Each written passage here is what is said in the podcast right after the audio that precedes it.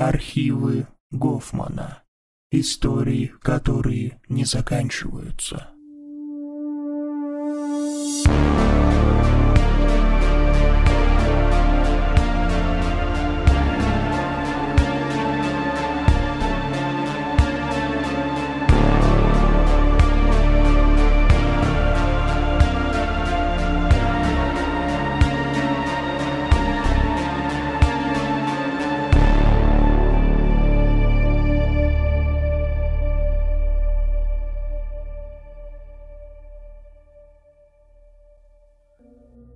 Здравствуйте, меня зовут... Впрочем, уже не важно, как меня зовут. В моем теперешнем состоянии многое перестало быть важным.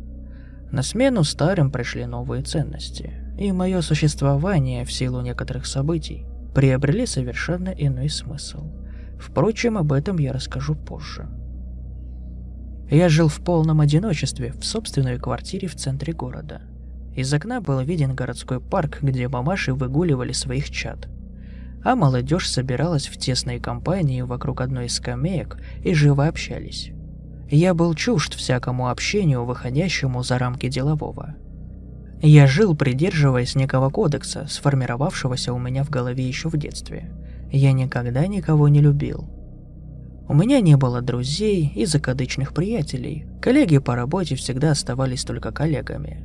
Таким образом, я был дыркой в ткани общества – чем-то вроде пустого места.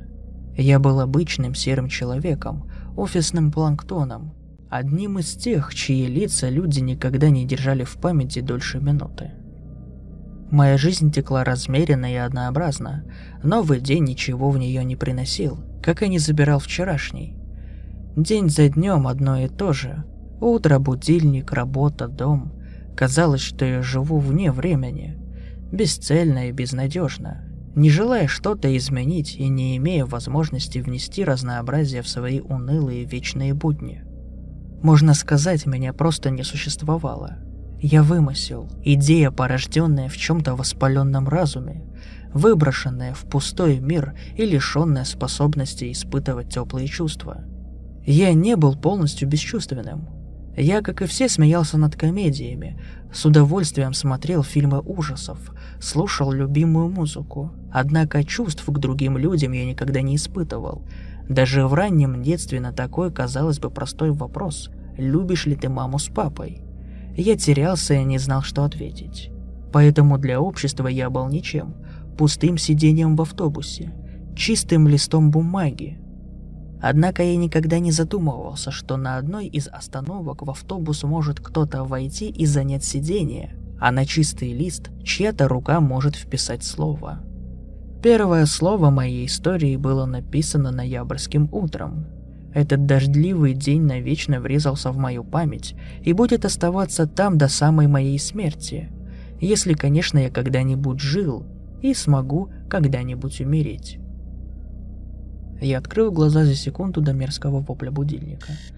Все как и днем ранее, и неделей, и годом. Поспешив выключить мерзкого верещащего электронного монстра, я подумал, что хорошо бы его заменить на другой, с более дружелюбной мелодией. Впрочем, эта мысль посещала меня каждое утро, но будильник по-прежнему гордо занимал свое место на прикроватной тумбочке, незыблемый, словно скала, день за днем дающий отпор морскому прибою. Прогоняя остатки сна, я встал с постели и направился в ванную, принять душ. Кафель приятно охлаждал босые ноги, развивая утреннюю сонливость. Раздевшись, я встал под струю горячей воды, ударившей мне в лицо подобно рукотворному дождю. Пока я принимал душ, мне не давала покоя какая-то маленькая деталь. Нечто в моем доме было не таким, как всегда. Ставило под сомнение мою привычную жизнь. Здесь было что-то, чего быть не должно.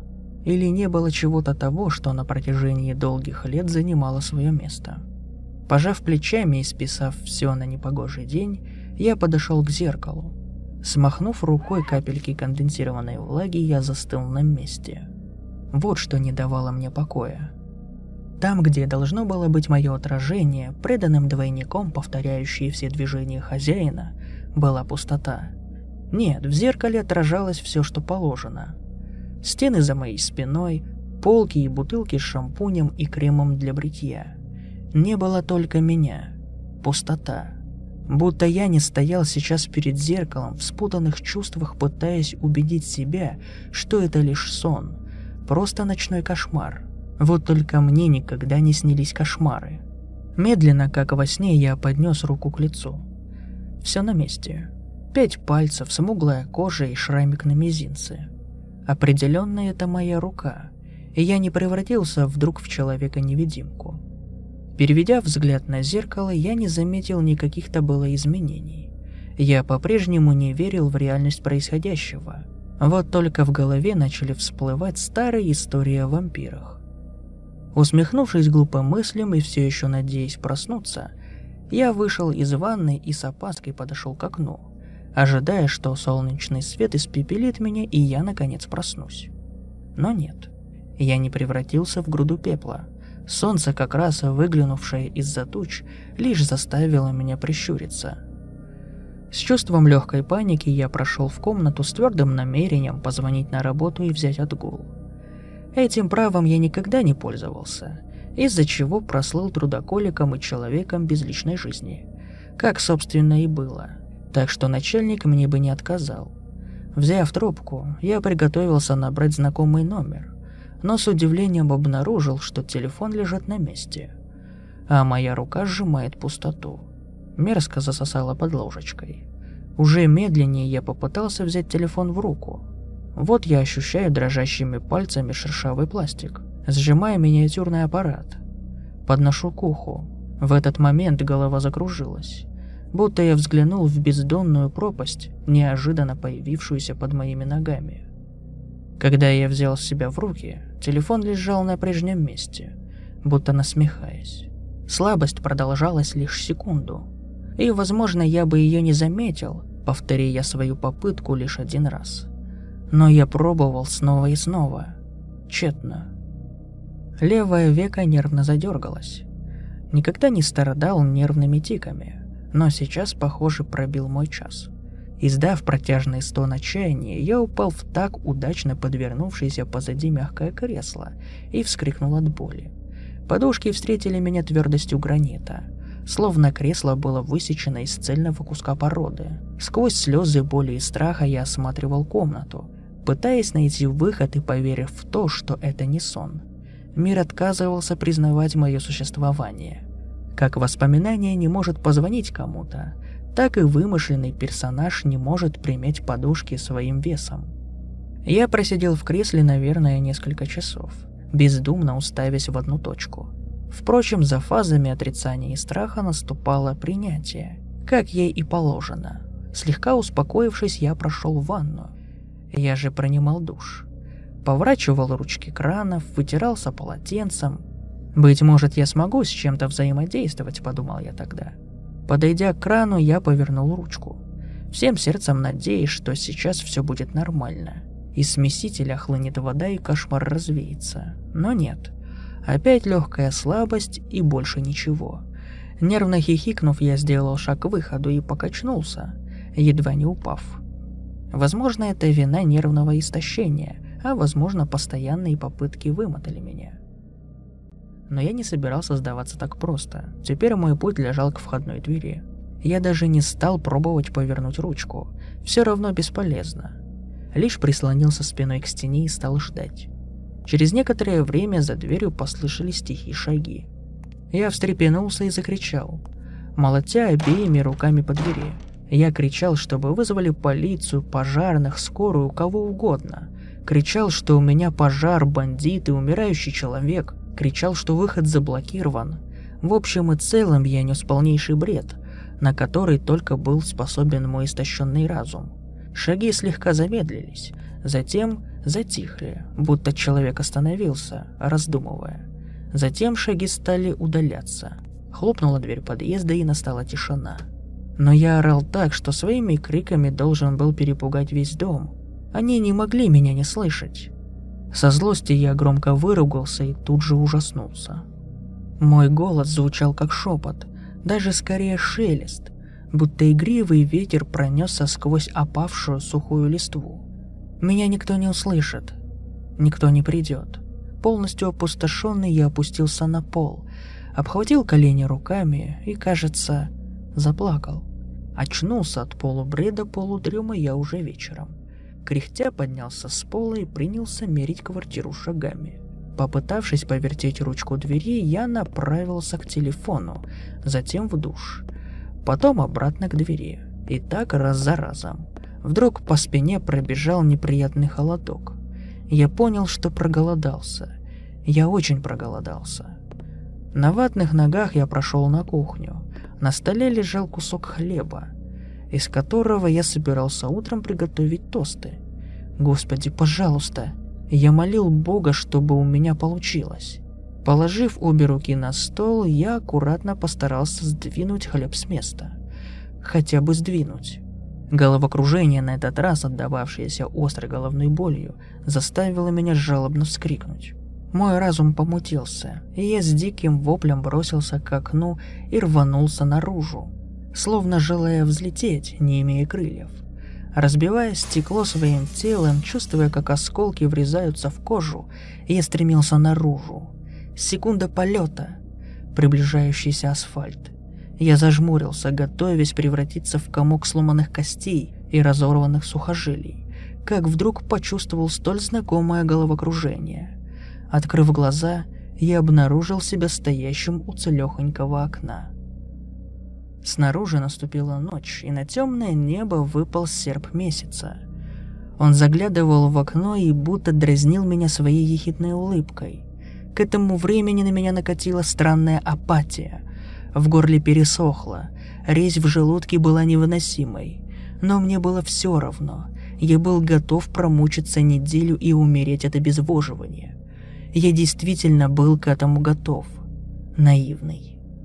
Я сбился со счета через полтора месяца. На протяжении 43 дней я сидел в кресле, словно впав в некий транс.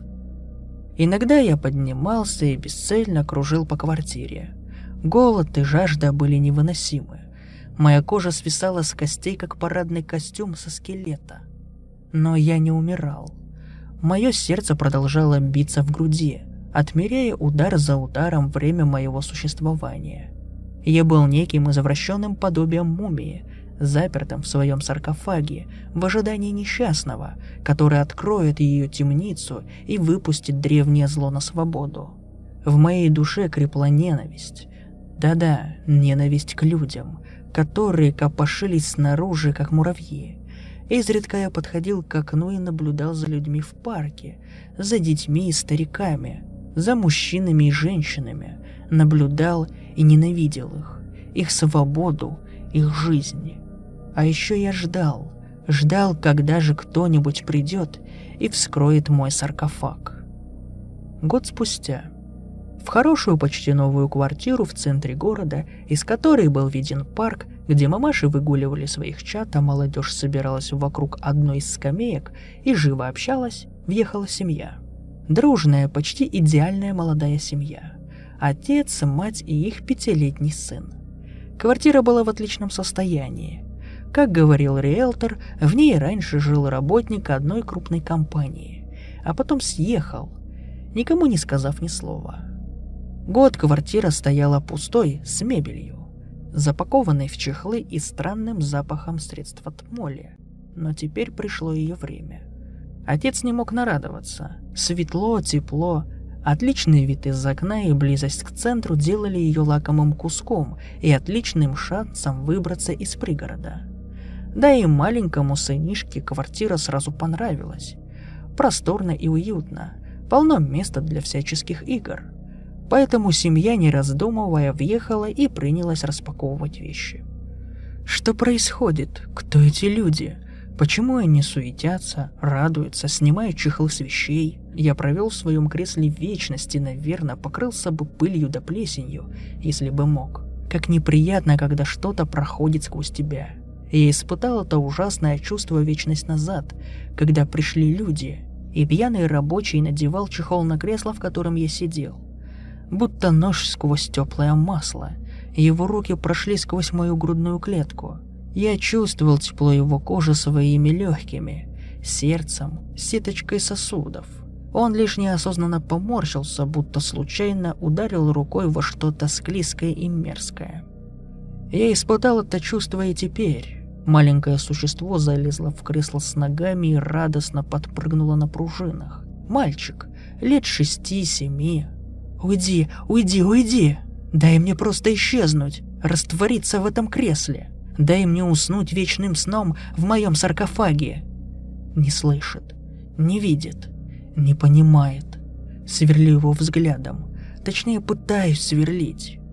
За прошлую вечность я изменился. Сильно изменился. Теперь я почти не помню, каким был раньше. Есть лишь сейчас и теперь. Глаза будто подернуты серой пленкой, и мучительно тяжело поднять веки. Уйди. Как давно я не говорил вслух. Наверное, вечность. Теперь мой голос беззвучен. Я пытался тогда говорить с рабочими, пытался даже дотронуться до них, но тщетно. Но это маленькое существо. Нет, мальчик не услышал меня, но будто почувствовал. Я смешно нахмурив брови, а он аккуратно слез с кресла и убежал к родителям. А что если... Нужно попытаться встать. Разогнуть капкан костлявых рук и вытолкнуть себя из проклятого кресла. Нужно проделать еще одну попытку выбраться из своего открытого гроба. Может, безуспешно, но нужно.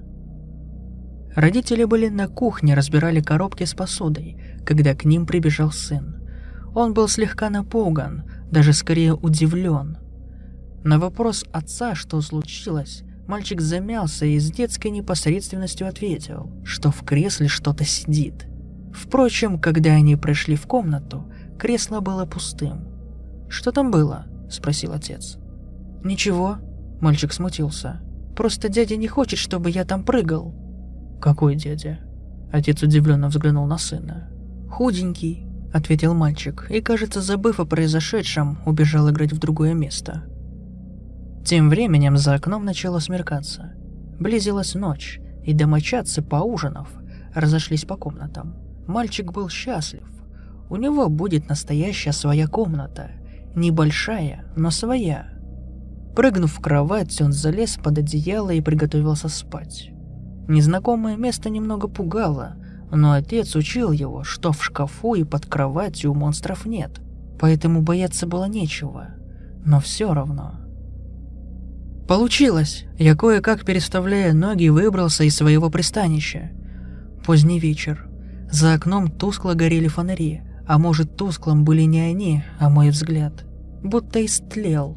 Наверное, я сейчас сам напоминаю истлевший труп. Дыхание выходило со скрипом. И сохшая гортань отказывалась принимать новую порцию воздуха. Да и нужно ли?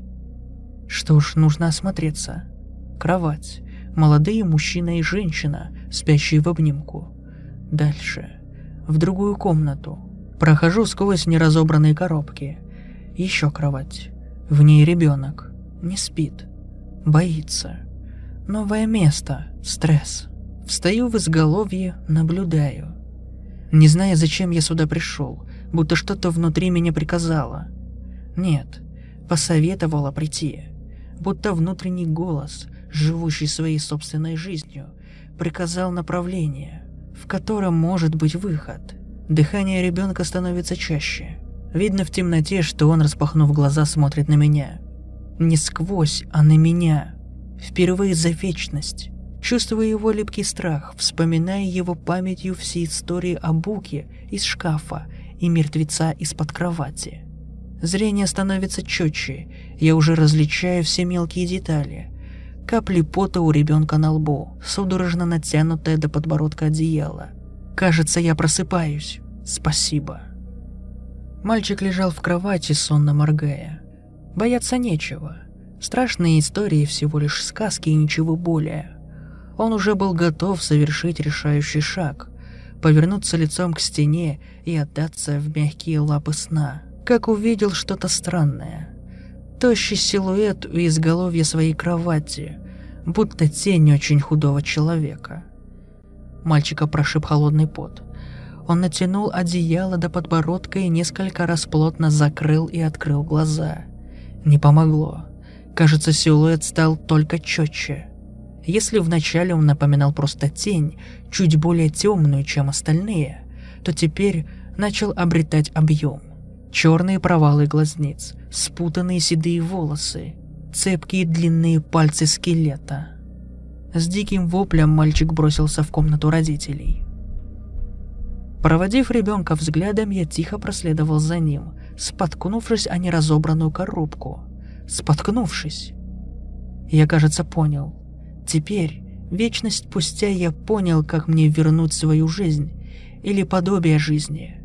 Ребенок, подавленный стрессом от переезда, дал мне эту возможность. Возможно, я мысль или образ, или воспоминание. И, возможно, сильное чувство сможет дать мне сил, накормить меня. Страх. Вот то, что мне нужно. Сегодня страх темноты дал ребенку возможность увидеть.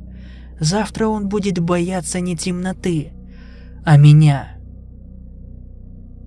Я не знаю, жил ли я, или вся моя прошлая жизнь лишь плод воображения. Но я знаю одно. Сейчас я сам плод воображения. И стать реальностью мне поможет единственная вещь в этом мире — чувство, что правит сметенными умами и сердцами. Страх. Возможно, когда я стану сильнее, то смогу выбраться из тюрьмы моей квартиры. Но пока встретимся следующей ночью, мальчик.